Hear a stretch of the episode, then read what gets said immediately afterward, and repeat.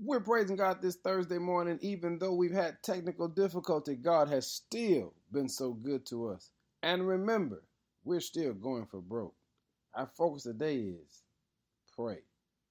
Many of us are struggling in life because we're trying to accomplish what's called a purpose driven life.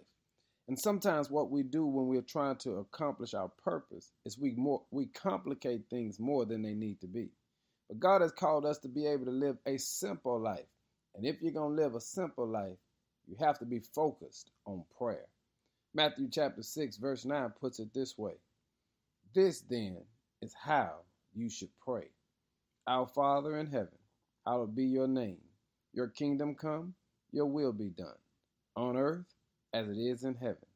Give us today our daily bread, and forgive us our debts, as we also have forgiven our debtors.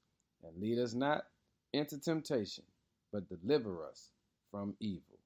Family, remember, nothing happens positively in our lives unless it begins and ends with prayer. Give God some glory today, and you do that by focusing on prayer. In Jesus' name, amen.